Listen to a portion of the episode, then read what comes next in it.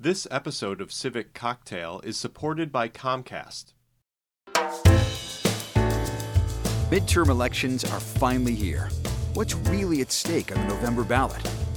Abortion has been a winning issue for Democrats so far. Whether that it will be as prominent in voters' minds come November, I think, is the question. I think uh, people are concerned about crime or the perception of a rise in crime. Um, I hear that all the time. Then, we take a deep dive into the quest for disability rights in the workplace. Employers are beginning to really understand how empowering it is to have a diverse workforce that includes people with disabilities because it represents the full breadth of society. This month on Civic Cocktail. Here we are, in the middle of some of the most politically tumultuous years of our lifetimes. And next month, it's the midterms, when we Washington voters have some big choices to make. How are major national issues like abortion and the economy driving campaigns across the state? What local issues will show up big on the ballot? And what does it all mean for the broader political dynamics in our country? Are Washington's 2022 midterms a referendum on Democrats in power? Or, thanks to tense confrontations about the health of our elections and democracy, yet another election about Trump. Here to explore these and many other questions is our panel of local political journalists who have analyzed these issues inside and out.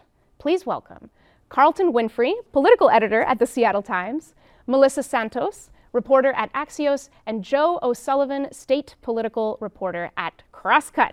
So, Joe, you and Crosscut have been tracking the issues that are animating and motivating voters this election. What are they, and where are they showing up? When we started the year, we do our crosscut Elway poll. When we started the year, we thought, well, everybody's the economy is on people's minds, um, inflation, gas prices, a lot of different things. Um, and of course, since then, this spring, the states, uh, the United States Supreme Court rolled back uh, protections for abortion. So, in our uh, crosscut Elway poll in uh, mid-September of likely voters, uh, the economy showed up as sort of the number one thing. Um, about 22% of all uh, respondents said that, but uh, abortion was pretty close at 16%. Uh, the other interesting thing is, is something that wasn't an issue that came up. Voters were saying, respondents were saying that um, party ideology and affiliation was an increasing factor for them. So they were answering the survey like, you know, pro Democrat, anti Democrat, uh, not woke, anti Trump. Um, and our pollster Stuart Elway said, well, you know, that's happened before in the past, but it's it's rising up more and more and becoming a, a more stronger stronger factor for, mm. for people voting. Mm. So, Carlton, what, what are you seeing at, at the Times? Uh, lining up here? Anything else showing up? We had a similar poll as well, uh, looking at the issue of abortion, and our numbers were a little bit higher because we one of our questions went directly to women mm. voters in Washington, and 35% said that that was the number one issue that they will take to the poll with them. 35% of women of women said that. Yeah. And second behind that was inflation. Mm. Uh, and those numbers sort of reversed when it came uh, to male voters. And inflation was number one, mm. but abortion and you know the, the, issues surrounding abortion and the right to, to an abortion was second. So those two issues are you know at the top of the list of issues that voters are taking to the polls with them. I think what's notable from that crosscut Elway poll is really the partisan split on those issues was really remarkable. The when you look at the crosstabs, get all nerdy about the about the poll. Um, the, the Republicans, when you, when just asked this open-ended question about legislative races, what are you considering as issues? You know, when you're voting for the state legislature, uh, I've covered that poll at Crosscut in previous jobs, and I've never quite seen seen some, some of what I saw here, but Abortion was only 4% of Republicans said that that was a priority for them, but it was 27% of Democrats. And also, we saw economic issues, big split there, um, where it was some, like a third of Republicans said some economic issue uh, versus only 11% of Democrats. So that's really a partisan split on those issues. It's like people care about them across the board, I think, but you really see the difference when you start looking at it by party ID. And with economy, it's a little surprising. Economy is, I mean, conventionally a fairly spread out sort of issue. Sure. Yeah, I think that, um, but we're seeing that in the messaging. When we, when we talk more about these campaigns in particular, you can see how each party's leaning into those issues. Yeah, so let's jump right into the economy and inflation. It is near the top of the list, as we as we said, and not surprising when cost of living increases are near their highest levels in 40 years. So let's start with the Senate race. That's that's the big one. Uh, what should we understand about the difference between Patty Murray, the Democratic incumbent, and Tiffany Smiley, her Republican challenger, on this issue, on the economy? I think Washington voters, uh, particularly Seattle voters, are educated voters. And I don't know if they're making a connection between um, um, what was expensive before and what's expensive now versus other parts of the country where inflation has like really gone up and there's a big difference. Uh, this is not a cheap place to live. And so, it, although we have seen gas prices are still you know, a little bit elevated. Uh, but on that particular, with those two, two candidates for the Senate race, I think um, people are looking at, well, what would you do? You know, how will you address inflation? Like, if, if uh, Tiffany Smiley is elected, then how would you control um, inflation as an individual senator? You know, is that possible? And for uh, Senator Murray, it's like, well, what did you do to cause inflation, if that's if one person can do that, and what do you plan on doing in the next six years to address it? So how are the campaigns handling this differently then? So I think, um, you know, sort of going back to the polling question about how everybody perceives things so differently when we talk about the economy. Um, you know, we have low unemployment, but prices are rising a lot. You've had this uh, unprecedented um, COVID 19 pandemic and the government response. You had aid packages under Trump. You had an even bigger aid package under President Biden that pushed a lot of money through um, the government. You know, Tiffany Smiley says, you know, the government's spending too much money. That's um, racking up debt. That's driving up prices. It's overheating the economy. And Patty Murray says, you know what? This helped us save a lot of jobs. This helped us uh, keep governments functioning during the pandemic and uh, uh, helped fund emergency responders and stuff. And so um, it's a it's a very it's a very strange, complicated issue to sort of boil down into 30 second sound bites or even less than that, which is what you often see on the campaign. And how, how is that resonating with voters? How are these messages being received? I think it's hard to tell. What do you? It's hard to tell. Uh, Patty is Patty Murray. Uh, in our latest poll, I think she was up 50%. Uh, Tiffany Smiley was about 37% with 12% undecided. Um, you always want to be at 50% or above, obviously, if you're the incumbent. Um, but it was a little lower than some previous Patty Murray surveys uh, earlier in the year and earlier in her. She's running for, I believe, her sixth term now. So um, everybody tries to get her. Nobody's done it yet, and I don't. I don't know if Tiffany Smiley can, uh, but maybe. Who knows? So, staying with this race for a minute, uh, what other differences uh, should we note between Smiley and Murray and what they're spotlighting in their campaigns beyond the economy and inflation? I don't know about you all, but I just see uh, Patty Murray really hammering abortion really hard. She's a huge leader on, on abortion rights issues, and she's really been pushing that. And at every possible turn, I've seen her campaign hammering Tiffany Smiley for Smiley's stances on abortion, supporting the Texas abortion ban, um, and then kind of also attacking her for waffling on the issue. Maybe since the primary, is that that's what the accusation is. Um, but um, and, and, and, and Smiley's been walking this line saying, I don't I don't support a nationwide abortion ban, but I support letting the states do it.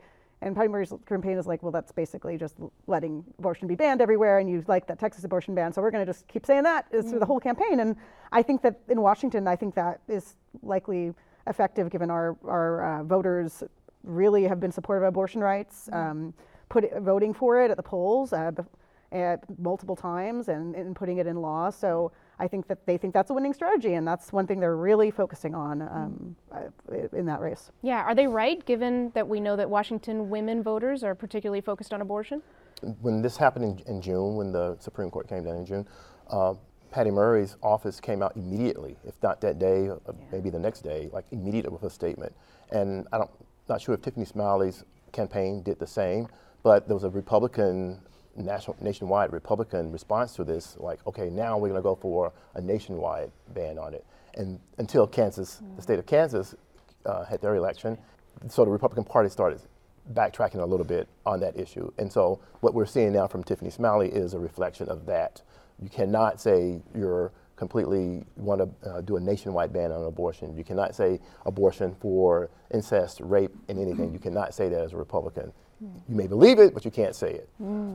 nationwide concerns are so present in our elections that pollster Stuart Elway, who directs the Crosscut uh, Elway poll, suggested that we flip the famous Tip O'Neill quip and say that all politics is national. But given that, what are the local at-home imp, you know, issues and wh- what are their impacts here showing up in, the, in the, this race? I think uh, people are concerned about crime or the perception of a rise in crime. Um, I hear that all the time. We hear that in letters to, to the paper, callers. People call the paper talking about that, uh, and just people you meet on the street. People are, are, have a perception that crime is, especially violent crime, is out of control. And there's a fear, I think, that people have of you know being murdered. You know, the chance of somebody being murdered really is pretty low. And the police chief has said that violent crime is at uh, something like a 25-year high, I think. Right. Yeah.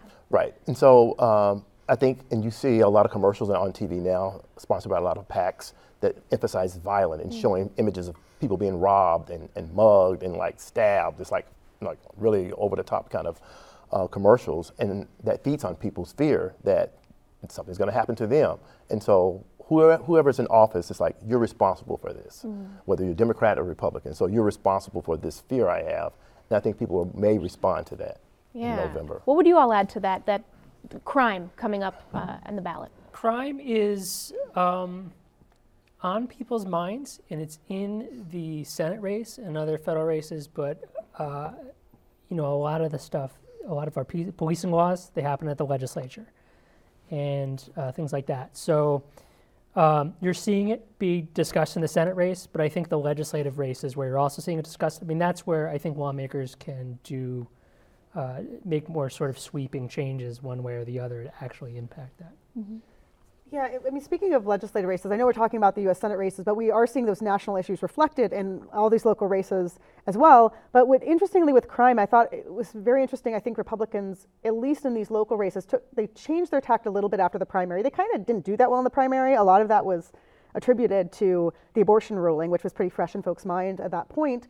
But they also, the, actually the, the House Republican leader in the in our state house said, you know, we we we, we found that we thought people would be really really concerned about violent crime at the local level. They're more concerned about property crime. They're more concerned about um, about their, their car getting th- stolen. They're more so we're, they're really leaning into that a little bit more, and not so much as, now they've sort of switched their strategy a little. And I found that kind of interesting that they're talking more about sort of the petty crime a little bit more than the serious violent crime because we do have a, a rise in violent crime, but it just wasn't people were, weren't as concerned about that for some reason is what they were finding on the Republican side with their polling. Senator Murray and Representative Kim Schrier, who's running for reelection in the 8th Congressional District, uh, they've both been clear they would oppose any national abortion ban.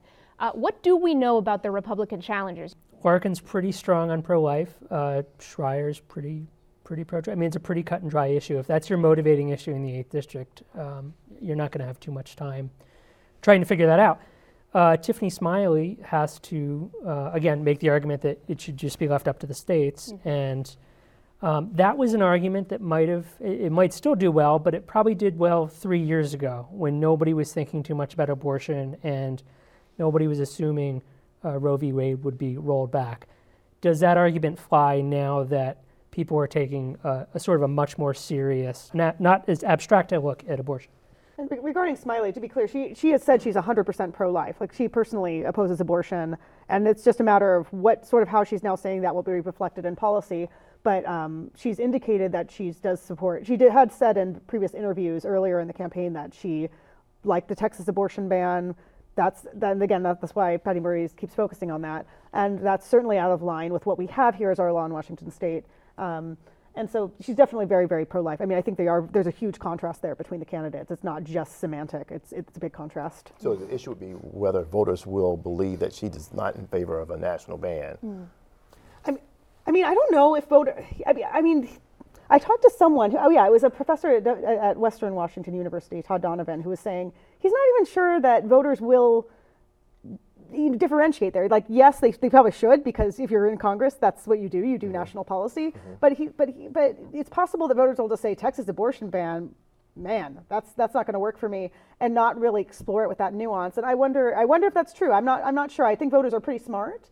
I think people in this room are probably pretty smart and, and, and sort through that stuff. But also, um, I think there's some question since given the Republican record on what they've said about abortion versus what sort of happened with it over time. And I think in the back of their minds is that the Republicans t- could take the Senate, and if that happens, they could take the House, and a national ban is a possibility. Yeah. Although you know Biden is still president. Yeah, and actually, I did push back. I asked Patty Murray's campaign about this, I think, last week, because they had an ad that to me, when I read it, when I just watched it, it's like, oh, you just said Tiffany Smiley has supported a national abortion ban. Where do you get that? When I looked and pulled apart the words, they didn't quite say that. They were saying she supported politicians who would want to enact. So that was that idea that mm-hmm. Mitch McConnell would take the Senate and then they would go for it. So they kind of like are parsing their words there. And, you know, maybe there's no difference. That's kind of what they're betting on with the voters. There's an interesting flip side, too. Uh, Senator Murray has, for a long time, was an opponent of getting rid of the filibuster in the Senate on the theory that everybody wants to get rid of the filibuster to get things done. But if you're in the minority and it's gone, you know, things can change your way. But she has said she is willing to get rid of the filibuster on just one or two narrow issues in and codifying Roe into law is one of them. Oh, how about that? Yeah, I mean, so high stakes that people are going going to uh, to new new measures. So let's turn to the third congressional district. This is where Republican candidate Joe Kent is running against Democrat Marie Gluesenkamp uh, Perez, and that's talked about as a referendum on Trump. Why is that? Well, Joe Kent um, has been a, a Trump supporter for many years. He's been endorsed by President Trump. He worked on President Trump's 2020 campaign doing outreach for military families. He's a, a former Special Forces combat veteran who deployed, you know, 11 times overseas. Um, and, uh, and sort of, uh, he is, he sort of exists partly within that sort of Trump sphere. He, he goes on Steve Bannon's shows and stuff. Uh, and he's a pretty una, unapologetic uh, Trump America First candidate. And he's- he's not shy about it. promised to, uh, uh, if, if elected, move toward impeaching President Biden. Mm. So, for those people or voters who may not be satisfied with Joe Biden, that may be something that will appeal to Mm-hmm. them. I I think that that'll, that race, even more than some of the other ones, the sort of election fraud issue really is a really big, big contrast between the candidates. And I think, I think that that uh, how well Joe Kent does, kind of pushing that, sort of saying he, we should impeach Joe Biden, and also sort of saying that Trump was robbed of the election. I mean, he has repeated the the the, the, the sort of narrative that from Trump that the election was rigged in 2020. How that plays will be sort of a test there. But some of it was a test that already happened in the primary when Jer- when Jaime Herrera Beutler, the sort of more moderate Republican, got knocked out. I mean, right. I'm not. Sh- I mean, it was definitely a referendum on Trump then because Jaime Herrera Beutler voted for impeaching Trump, and she was only one of ten Republicans nationwide to do so, and she lost. Um, so I'm kind of not sure how much this fall election. I I mean, has Trump's folks already won? I don't know. I mean, we'll have to see how the Democrat fares there. It does lean Republican the district, so uh, some of the referendums happened already. We've also had a story in today's Seattle Times about several GOP um, residents, officials in that area, in that district, supporting uh, Gluesenkamp uh, Perez and what were their reasons? uh, because they didn't like Joe Kent. and they didn't, a lot of things that he said, they thought he was too extreme, too over the top, uh, should not, still denying the election two years later, and that they should move on. And these were Republicans not only just in, in voicing their opinion, but they're also helping raise uh, money for uh, Marie Gluesenkamp Perez. Yeah, that was, that was an interesting story. Joe had an interesting story like today or yesterday about um, the thing I wonder about is have Democrats given up on that race a little because uh, the DCCC, the, the Democratic Campaign Committee, this is your story. I'm, I'm, I'm, I'm reciting it for you guys. But um, they're they're not really sending money to support Gluesenkamp Perez in the way that you might think in a race that isn't it's not that far. I mean, it's not it doesn't lean so far R that it's not winnable necessarily, at least not according to the AG. I should let you talk about your story. it's a really interesting story to me. Doing a good job. It's, you know, and you have our state attorney general that Joe apparently tracked down, um, and I was like, man, that's a good, good get. Um, to to say this is a winnable district. Why isn't the Democratic Party sending more money? And um, what, And- what was and the yeah, what, why? What, what, So why the, is that not happening? the Washington, the third congressional district, interesting chunk of the state, Southwest Washington. Uh, you've got the city of Vancouver. You've got sort of the old line shellfish and timber operations. um, used to have a lot of white working class Democrats that just in the last six to 10 years have slowly started to move over to the Republican Party side. Mm-hmm. But when you look at the opinions of President Trump down there, Jaime Herrera Beutler won her 2020 election by 17 points against a Democratic challenger. Uh, Donald Trump won the district by four points in 2020. Uh, so you can see that there's less enthusiasm down there for Trump uh, among the electorate. Um, so Democrat uh, Marie Gluesenkamp Perez, uh, if Democrats had sort of like a dream candidate for a conservative rural district, she uh, works and owns an auto shop with her husband. She lives in rural Skamania County. They built their house together by themselves. Um, she uh, is positioning herself sort of as a, a pragmatist and um, supports gun rights. Supports gun rights. Uh, she did uh, caucus for Bernie Sanders back in 2016. She says that's because hey, I just um, I, she's 34 years old. She said I don't want to spend my whole life living under you know the Bush dynasty and, and the Clinton dynasty. Mm. Um, whether she has the uh, the means to sort of get her message out is one of the questions. Uh, Democrats in Washington State are pushing for her. Attorney General Bob Ferguson was down there campaigning for uh, the state party chair. Tina Podlodowski has been down there uh, for her. Uh, the governor, uh, Governor Inslee, sent out a fundraising pitch for her. Uh, but the National Democratic Party is not uh, getting involved at this point. They're and why do you think that is? Well, they're playing defense all across the country. They've, the Democrats control the, the U.S. House by five seats, and they've got to you know defend 20 or 30 seats. This race popped up sort of late on the calendar, right? Uh, we have an August primary. I think people thought Jaime Herrera Beutler, the Republican, would get through. She didn't, um, and so uh, they might, she might be down on her own down there with no national help. Wow. So let's turn to uh, questions around uh, elections and the Secretary of State race. So this race has the most direct impact on our election process. Steve Hobbs is up for reelection. He was appointed, but it's a tight race with his challenger, Julie Anderson. So what's what's at stake here? What's making this one complicated?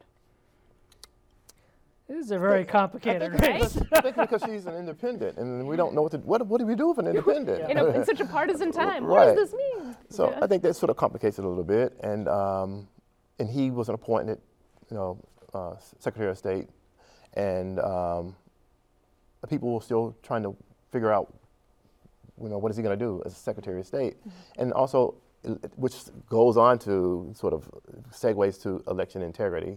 I know you're going to get there, but. Mm-hmm people are concerned about that. And if you're the Secretary of State, this is a big job, and we're all concerned about is my vote going to count? And so that's a, a, a, race that I think people should really look closely at and um, the backgrounds of, of both candidates. This is a great example of you were talking about sort of local issues. Think about local political dynamics. Washington State, voters here have elected Republicans to that office ever since 1964, I believe. Mm-hmm moderate, you know, very sort of mild mannered Republicans who pioneered vote by mail in Washington State. I mean, that was the that was Republican uh, secretaries of state and county auditors that were putting that in place over the years. Um, and so Kim Wyman's departure sort of really ended an era. And but to Carlton's point, really sort of things got shook up here because you had a lot of Republican candidates in the August primary, so many that it diluted the vote. So Democrat Steve Hobbs gets through, an independent Julie Anderson gets through, and voters aren't used to sort of seeing that sort of mix, especially for an office that they probably don't think about too often, even though it does some important so things. So, are Republicans thinking about putting their support behind Julie Anderson, or is that not happening? Uh, this is I'm really into this race. It's super fascinating. It's so interesting. stories about it. Um, I, yeah, I mean, I, Julie Anderson has been getting some Republican support, and that's actually caused the Democratic Party to really attack her. I had a story about this just mm. today that the Democratic Party chair is attacking Julie Anderson as being like bad, like bad for voting access, which actually isn't really true. I mean, it just flat out isn't true. I went through like 10 years of hearings to see what bills she testified on and stuff, and she's she's big on ballot drop boxes, big on vote by mail, big on big on um, you know having a lot of access to voting. So that's not really true. But the Democrats are in this position of being like, well, Republicans. There's been some prominent Republicans who've endorsed her, and that's bad. So we have to like we have to, you know, go after her for this and that and say that she's a, just a, a, shadow Republican. And she's really not. She's actually, she would hate me for saying this, but she's really more of a Democrat. Like she's like historically has been a Democrat, although for the last 15 years she's been, she has been nonpartisan. And she doesn't even like the term independent. She's nonpartisan. Like she's not like a Republican who's hiding behind the label independent. She's nonpartisan. So, um, that's just created a really weird, really weird dynamic where you actually, ah, I could talk about this race forever, but the thing else, one thing I'll say is that you actually have Democrats kind of mobilizing behind Steve Hobbs, who kind of blocked a lot of their priorities when he was a state senator and wasn't super popular among progressive Democrats, but now they're saying this guy, you have to support this guy, absolutely this guy, and this is just you have to ignore this part nonpartisan candidate. And it's gotten kind of weird. it's just like a really weird race. Well, from one weird thing to another that was already brought up, which is how partisan ideology seems to be playing a huge role. You mentioned the overlap on issues, on some big issues, is, is very small, if there at all. So, what's going on? Why are we seeing so much more of a partisan identifier showing up and then getting getting people to almost have two different elections, as I think columnist Danny Westneat and Stuart Elway have been writing about. Uh, I, I, do, I do think that social media is a big role. You just see the stuff you see, that echo chamber is real. Um, but I think that there is the election fraud issue and Democrats being like, oh my God, every Republican's an election denier. We cannot have any of those. As has fueled that a little bit. I think that there's some that's some of it just saying, I'm just going to vote for Democrats. I can't know.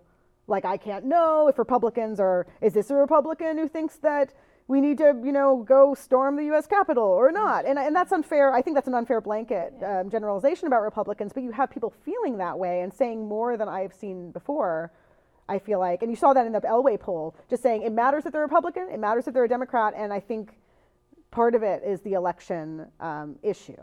And a lot of it is January 6th was such a huge deal. It was a big deal for that to happen. To U.S. U.S. Capitol be attacked, you know, internal. I mean, not by a foreign country, but by Americans. That's huge, and it's still being played out. And tomorrow, I think there's a hearing tomorrow. So we are seeing hearings popping up every month. Every month, it's on the news all the time.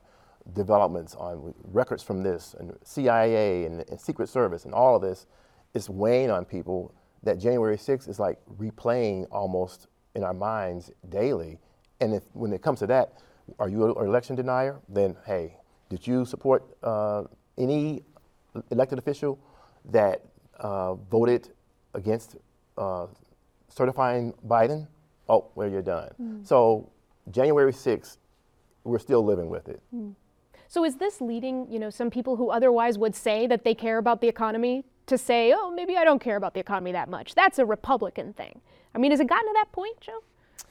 Uh, it's certainly been going that way for a while, yeah. and so I wouldn't be too surprised. When I was in, I was at a Joe Kent town hall uh, a few weeks ago in Kelso in Cowlitz County.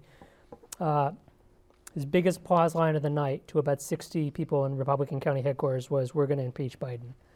I mean, that was that was the thing, and talking about um, getting to the bottom of what supposedly happened in the election and uh, going after people in the Biden administration with, with investigations. What would be interesting with that, Joe, is you know Joe Biden has been in the in the Senate for decades, and you know he's got friends still there, and like would that personal relationship uh, the Republican Party supersede those personal relationships and they would go along with this, or they remember good old Joe, I'm not going to do this, and we're going to stop it right there. Oh my gosh. Yep. Wow. Well, thank you for for there's just a lot to cover and I think we just got started, but luckily we have all kinds of great questions from our audience. So we're going to jump right in. So from Mort, how effective have the two parties been in selling their cases? I'm seeing the answers on your faces. I mean, I, mean I, I, I, do think Republicans, I, I, focus a lot on legislative races, and I think you can see locally what's happening a little bit better. The Republicans expected to do better in this primary we had in August. They expected to do better, and they did not. And they, like I said earlier, they had to change tactics a little bit to some respect. So I think that abortion has been a winning issue for Democrats so far. Whether that it will be as prominent in voters' minds come November, I think is the question that maybe Stuart Elway, when I talked to him, your pollster, had. Uh, you know, maybe it is a pretty, it's a huge issue for folks, but will it be as fresh? Will it have the same impact in the general, or has has the, was the impact already seen in the primary? Is everyone who was already motivated to vote showed up, did their vote, and now it's not going to be reflected as much? So there's been an impact for sure. And I think to, to sort of maybe turn the question back to the way that you phrased it. If people are living in different realities, political realities, how much does the message matter anymore as long as it's you know, this side versus this side? And I, I don't know. Well, Thank you. Thank you so much. Thank you to our panel Melissa Santos from Axios, Carlton Winfrey of the Seattle Times, and Joseph O'Sullivan Joe from Crosscut for helping us make some sense of these midterms. Thank you so much. Okay, we're going to take a quick break and then we will be back soon for the second part of our program. Thanks, everyone. Comcast strongly supports civic engagement and is proud to sponsor Civic Cocktail. Everyone deserves to participate in the conversation, and Comcast plays an important role in helping people stay connected. For 10 years, Comcast has supported digital equity for all through its Internet Essentials program. To learn more about Comcast's commitment to advancing connections, visit InternetEssentials.com. Welcome back to Civic Cocktail. We've talked a lot in recent years about how differences in race and gender can influence how we're treated in the workplace, and what we can do to make sure everyone is given a fair and equal chance to contribute and succeed. One set of differences we don't often talk about are the ones faced by people with disabilities. It's National Disability Employment Awareness Month, and 480,000 working age Washingtonians are living with disabilities, some of them visible, like blindness, deafness, or injuries that affect mobility, others invisible, like learning disabilities or autism. 42% of people with disabilities, of working age people with disabilities in Washington have jobs, compared to nearly 80% of working age residents without disabilities. That's a more than 37% gap that my guests today are working hard to close. Here to help us dig into this and other challenges around disability rights are Chris Brandt, CEO at At Work, and Steve Nelson, Senior Diversity, Equity, and Inclusion Specialist at Alaska Airlines. Welcome. Thank you so much for joining us today.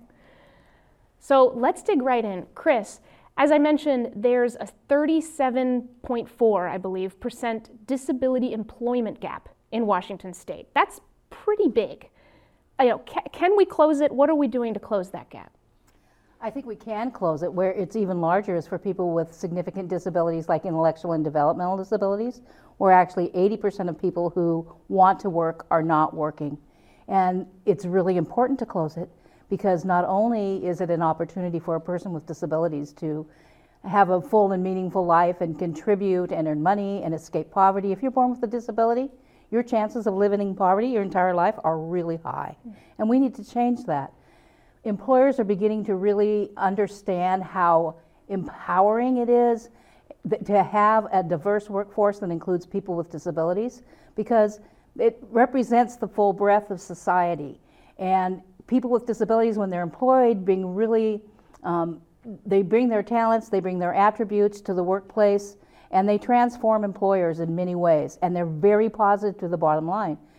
Post pandemic, we're looking at staffing shortages. People are having trouble finding people to employ. We have people with disabilities who are eager to get to work.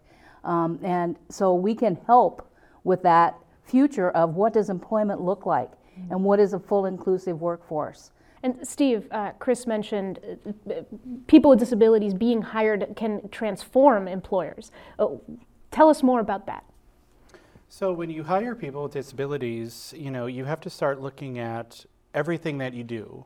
You need, you know, you look at your uh, job descriptions, you look at your interview process, onboarding. It really makes you better as a whole when you think of what we call universal design. Uh, what universal design means is you, you build something, whether it's a process, whether it's a, a space, that really is accessible to all people, regardless of what accommodation somebody requests. And really, when you look at universal design and you build things that are open for everybody, that doesn't just benefit those with disabilities, it benefits everybody. It makes you a better employer, uh, more accessible employer, more welcoming employer. So it's really important to look at it. Hmm. Can you name an example of maybe a place where universal design can have this impact but might be overlooked by, by folks without disabilities?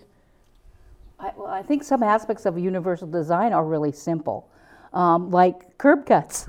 Um, you know, can I get here? Can I get in this building? And define and I, curb cuts. Curb cut is where there's no curb because it's a, a ramp, um, and it's not like every sidewalk and every every curb I may have to travel blocks to get to where I want to be. or even coming here to do this today, I had to ask a lot of questions about is there accessible parking? Will I be able to get in? Will I have to come through the back door, through the kitchen where people are making salad for the dinner and end up on the stage? Um, and, and everybody's going like, whoa, what happened here? So that's one part of universal design is that physical accessibility. And when you have a curb cut, people who are um, elderly and using a cane, people who are young who have children, who have strollers, people who are um, dragging their, their suitcase trying to get someplace, you know, in, in time. Um, it makes it accessible for everyone when we look at universal design. And in workplaces, it can be simple things like, say you're sorting stuff and you're needing to put things in bins, and it's written the label. In this bin goes this part, and in this bin goes this part, and you've got to look at the box and you've got to read it. You have to be able to read English. You have to be able to read well enough to see that. Well, there's a colored tab on that box. You use color. You got the color box, you got the color on the tab, you, march it, uh, you, you match that. Everybody can work at the same productivity and the same efficiency. So having that universal design really impacts the bottom line of the employer because it helps everyone in the business be more um, efficient, be more productive. And when, um, when people are seeing an inclusive workforce, they want to work there because they say, I'm going to be welcomed there. I'm going to be recognized for what I can contribute. Um, and when I see a diverse workforce, and that's reflective of my neighborhood, that's reflective of how I live, that may be reflective of my, of my family, because people with disabilities are the largest minority. And they're the ones that, uh, they're the one that any of us could join at any time. I didn't used to ride this. So, Steve, more than 23,000 people work at Alaska Airlines. What, what do you think is the role of the private sector compared with the government and public sector in hiring people with disabilities and accommodating different abilities?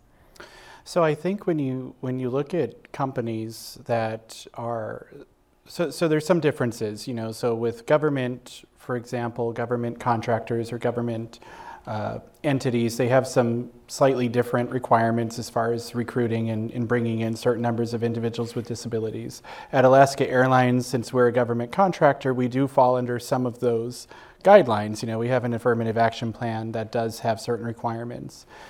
I think for the private uh, sector, you know, when you're looking at it, other organizations, it's really about understanding. You know, you you focus on race, you focus on gender, LGBTQ people with disabilities are there, they're part of it. And what you do when you're recruiting for these um, individuals is you're, you're making a more enriching work environment for everybody. You're able to bring in uh, individuals with very unique types of, of needs and backgrounds. And really, it, it intersects into all of those other areas. For us at Alaska, disability is kind of baked into our uh, diversity, equity, inclusion strategy because you know you might look at the experience for a BIPOC employee and specifically the black experience, which is very different, especially in, in uh, you know with recent events that have happened. But now take this person who also has this disability and it's far more challenging for them um, in their in their day-to-day lives you know getting into work and finding a job and and um, progressing um, that's a big thing. Look at somebody who gets hired, they get brought into a job. Uh, you know, we have the Americans with Disabilities Act that requires companies to look at individuals with disabilities and to make basic accommodations to help them enter into the workforce. But then, what are you doing beyond that mm. to help develop them? You might bring a bunch of people into a frontline position and then you know, you've done it, box check. Because mm-hmm. beyond that, really, the Americans with Disabilities Act doesn't really do anything more. Right. They're in the workplace. So, so paint us the picture at Alaska Airlines, yeah. going beyond these basic requirements. Walk us through one of one of them, and, and tell us more about the employees who uh, have disabilities. So, you know, we might. So it all starts with the accommodations team you know you come in you you need an accommodation now this isn't for everybody with disabilities it's a spectrum, and some people might need some sort of accommodation, something, something more to get into the workplace, and others may not. But for those individuals who do, it really starts with the accommodations process. You know, how are we looking at this person as an individual person? We're not just looking at them as somebody with a disability. You know, they're not just this disabled person. Oh, well, you're you're deaf. So traditionally, all of our deaf people have worked here. You know, don't look at that. Look at you know, what abilities does this individual have? So where can they thrive? Put them in that position. Then when they're there, it's important to continue to advocate for them, to help get them into those positions where they can have, um, for instance, we have our Leadership Academy we just launched, which allows people to go through and to learn skills like uh, communications and um, uh, uh, ethical leadership and things like that put them through these programs so that they continue to build their skills despite what outside education they may have had, so that they are now prepared to move into those management positions, director positions, and hopefully uh, even our executive leadership positions. Mm-hmm. Do you happen to know how much of your workforce is in management position and is, is, is um, a person with disabilities? Or how, yeah, how does that work? So I can't, I, I don't have specific numbers for where they are as far as leadership is concerned right now. I will say we're still fairly new in our process. Uh, this Leadership Academy process is brand new as of maybe three weeks. Um, we do have about a 7% uh, disability employment rate right now across the board for our employees. And we keep in mind that those are those employees who have self identified. There are many people with disabilities who still don't feel safe to self identify. And that's part of what we've been working on is building a culture that shows that you are welcomed, you're appreciated, you're protected, you're safe, and you can definitely uh, uh, self ID in a um, you know, it's all confidential, but it's a way that now we know where we need to put those resources. Right. So 7%, I mean, as far as other employers around Washington state, what, what kinds of employment rates do you see and, and where are they changing?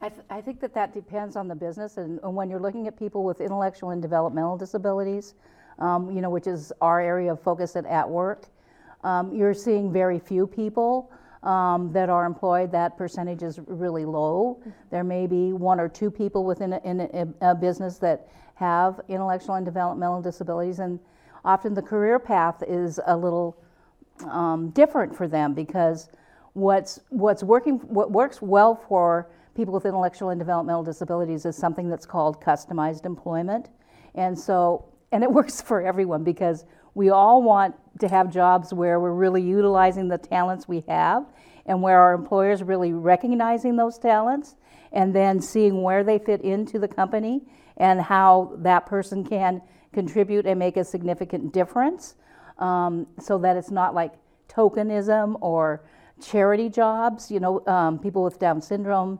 um, people with um, other kinds of intellectual and developmental disabilities have often been seen that they can't work and if they do work, then they need to go to a place like a sheltered workshop where you're working side by side with many people with, with uh, intellectual and developmental disabilities and even earning sub minimum wage.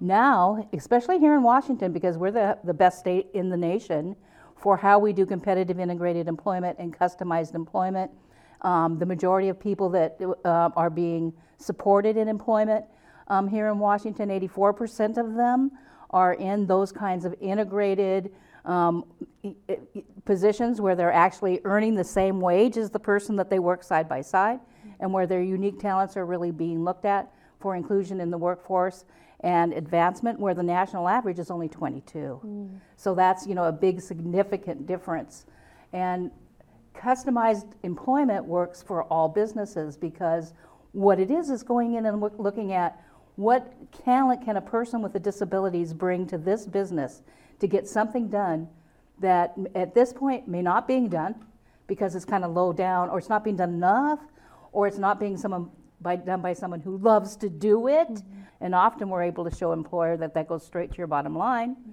and you're bringing in customers who care that there are people with significant disabilities in the business that, mm-hmm. that they, they frequent so we've touched on universal design, customized employment. You, you mentioned subminimum wage, and we'll, and we'll get there. Uh, but before we do, you both just watched a conversation in our first segment about the elections. how might the results of these midterms affect disability rights? Or what, what would you want people to pay attention to or to know politically about this? Well, I usually try to push that when it comes to disability inclusion, it really needs to be a bipartisan effort. When you look at the American with Disabilities Act, which passed in 1990, this was landmark uh, law. You know, this was huge for, for individuals with disabilities, and it was a bipartisan effort. It was signed into law by a Republican president.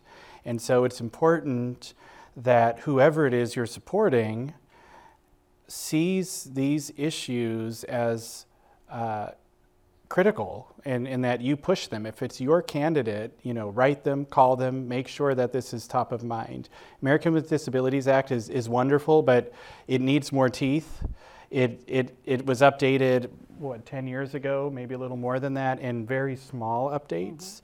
Uh, there's so much more that can be done with it. Just recently, um, the Air Carrier Access Act, we're looking at updates to that. There's been a passenger bill of rights released for airline passengers, which is huge, and there's probably more things coming in, in 2023 that we're all pretty much we're watching, we're expecting. Um, make sure that this is top of mind because disability, it doesn't care if you're a Republican, if you're a Democrat, it can it can happen anytime. Tomorrow you could wake up and, and you're somebody now with a with an extreme disability who who would wish that there's somebody out there fighting for you. Well, and people with disabilities vote.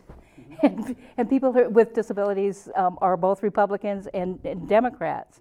And disability rights and disability inclusion is a bipartisan issue because it resonates with issues that are important to Democrats. Um, and it resonates with issues that are important to Republicans because it makes the economy more efficient. It makes bottom lines grow. It actually, in my opinion, helps to keep things like inflation down because when everyone is working and everyone is engaged, um, just the whole economic machine of our society works better. And when we're including everyone, we then um, create the kind of society that I want to live in, and I think Republicans and Democrats both want to live in, um, where everyone's included, where we're not wasting money on things that, that, that don't make sense, where, where we're honoring the, the um, identities and contributions of everyone. And that, I think, is both Republican and Democrat. Um, there may be different things at the heart of it for each of those groups, but what happens when people with disabilities are included and employed resonates with both of their issues. And any major legislation that's passed has, has really been a bipartisan e- effort. So you mentioned subminimum wage, and I don't, I don't think a lot of people necessarily know about them. So, what are subminimum wages? How, how, who, who is getting them still, and, and how do they impact the disabled community? Well, it's a law from 1938. It's a- it's, It's part of the fair. It's an old law, and it's an archaic and discriminatory law. That's part of the Fair Labor Standard Act. It's called 14C, and it gives um, people who employ people with disabilities. They can legally pay people less than what they pay anyone else. Today, there's about 44,000 people in the United States still left being paid less than the minimum wage because that is how their worth or their productivity is being valued or assessed. And it's legal to do that. There's 14 states that have ended minimum, sub-minimum wages, Washington Including being ours. one of them. Right. Just, uh, you know, a couple years ago, our ending of it is, is just being implemented. Um, I was honored to be appointed by President Biden to the Ability One Commission. The Ability One oversees a very large federal contracting program where you're required to employ people with disabilities to get those contracts. And we just ended subminimum wages in those contracts on October 19th And that's of nationwide. this year. So we're saying you cannot pay subminimum wages anymore if you're going to get one of those federal contracts. So, and there's also legislation that um, the Transformation to Competitive Employment Act that is looking at ending subminimum wages nationwide, and it will provide resources to help organizations like At Work, who ended paying subminimum wages in 2015, to be able to do that and figure out how to move people into competitive integrated employment in the community, leaving no one behind. And that's a bipartisan bill. It was, um, you know, the sponsor is, is Bobby Scott, who's a Democrat, and the first Republican to sign on it is our own Representative Cathy McMorris Rodgers. And I think there's five um, representatives from Washington State. Another Republican has also signed on to that. What's in the way in states that have not already passed this? What is in the way? So, as Chris said, only 14 states have actually overturned this. I believe from the last count I saw, there's five states that are considering it. So, really, you're thinking 30, 31 states haven't even thought about it. And I'd say, I, I mean, it comes down to money. It's, uh, in my opinion, it, it's really a money. We can get away with it. We can we can save a lot of money. And really, the sad truth is that when it comes to people with disabilities, it is often overlooked. Our society is an ableist society. It's been built for those people who don't have disabilities. So those people in power, those people who make decisions, they don't see it. It's not something that matters. So it's we can save a lot of money doing this. We're going to do it. And a lot of those individuals who are getting paid the sub minimum wage, they they're they're in that very extreme minority and they're not in the position where they feel they can step up and say something and, and fight it and advocate. What do you and, think? And, and, and, you know, my answer is similar. There are um, large businesses that uh, um, use the labor of people with disabilities to earn larger profits. And they pay someone 53 cents an hour, and their supervisor earns $25 an hour, and the CEO of the organization earns $300,000. Um, and the people actually doing the work are not being paid fairly and they, and they think people with intellectual and developmental disabilities don't understand the value of money, mm. that they're lucky just to have any job. If you think that that's the only option to you, and you've never been given the opportunity to try or discover anything, I'm sure your first job wasn't a reporter. Mm. You discovered somehow that that's what you wanted to be. And it's the same for people with disabilities. If this is only the thing you know, and the only thing that lets you get out of the house, how do you know if you like peas and beans if the only thing you've ever been served is corn? Mm-hmm. And so part of what that transformation to competitive employment will do is give people with disabilities the opportunity to get out and actually discover who they are and what they can contribute. Mm. More than 1 million people with disabilities lost work nationwide during the pandemic. How did the last two years impact your advocacy uh, for people with disabilities? We in Washington State, because we're fairly progressive in this, um, we're able to um, continue to advocate for um, moving forward. We've, we've passed some good legislation in our state that's going to give people with disabilities more services. And many people with disabilities were the essential workers. Um, they're the people that you saw bagging your groceries in the store. They're the people that are out, you know, doing cleaning jobs, those kinds of things. And so some people with disabilities um, kept their jobs. And um, so organizations like At Work, our job coaches continued to work and go out and brave the pandemic, as did people with disabilities, um, so that they could continue to keep their jobs. Some were furloughed, like folks that work maybe at Salesforce or Microsoft, were furloughed along with other employees and continued to be paid and then were brought, brought back on board. But in our state, we were very innovative in how we supported organizations like At Work that provide um, customized and, and competitive employment by giving us some resources that we could train our staff and still stay whole um, you know, during the pandemic. So um, we're, we were actually able to stay stable and strong, mm-hmm. where many nonprofits doing similar work to At Work or other nonprofit work didn't survive the pandemic. Now, many people with disabilities, as you know, struggle against a social stigma placed on their way of speaking, moving, or just being. For the people not living with disabilities in our audience, what are some concrete ways that we can be more aware of that stigma and what can we do to reduce it and more broadly help our neighbors with disabilities? I, I think that um, one of the ways that we can all do that is recognizing that normal is a really broad spectrum and that um, what everyone brings to the table is within that spectrum of what is normal or what is the human experience. and think about how you're um, interacting with people with disabilities, how you're talking to them. Don't be afraid.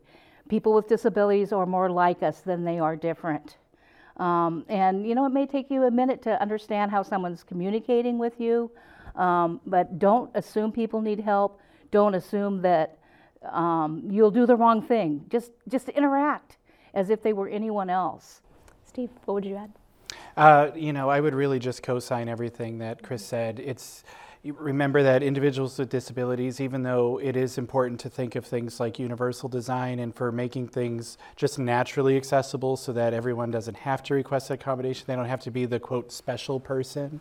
Um, you know, not everybody needs your assistance, not everybody is a fragile lamb, and really think think twice next time you see that that viral video of the person with autism who plays the piano and mm. and you want to share how brave they are. It's like they're playing the piano. They're they're a normal person. Quote normal, the spectrum. Yep. Think twice. That's how you can be a good ally. Well, with that, thank you both so much uh, for illuminating these issues for us tonight. Really appreciate it. And with that, we're uh, ready to close another edition of Civic Cocktail. Thanks to all of you watching at home and here live in our studio. Civic Cocktail will return on November 9th. That's right after the midterm election. We'll sit down with political consultants from both sides of the aisle to talk about how Democrats and Republicans played the political game and what they plan to do next. We'll also talk with King County Council member Girmay Zahilay a compelling young leader who's awesome, uh, who will chat with us about pulling political levers to try and make change. You can find out more at crosscut.com/events. Thanks everyone, and good night.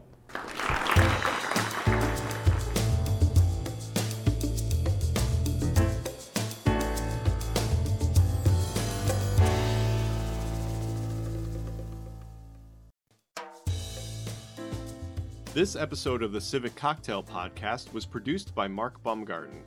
The live event was produced by Jake Newman and Andrea O'Meara. There's also a video version of Civic Cocktail. The monthly event is streamed live, broadcast on KCTS 9, and available on demand at kcts9.org and through most streaming platforms. The executive producer of Crosscut Podcasts is Mark Baumgarten, and the executive editor of Crosscut is M. David Lee III.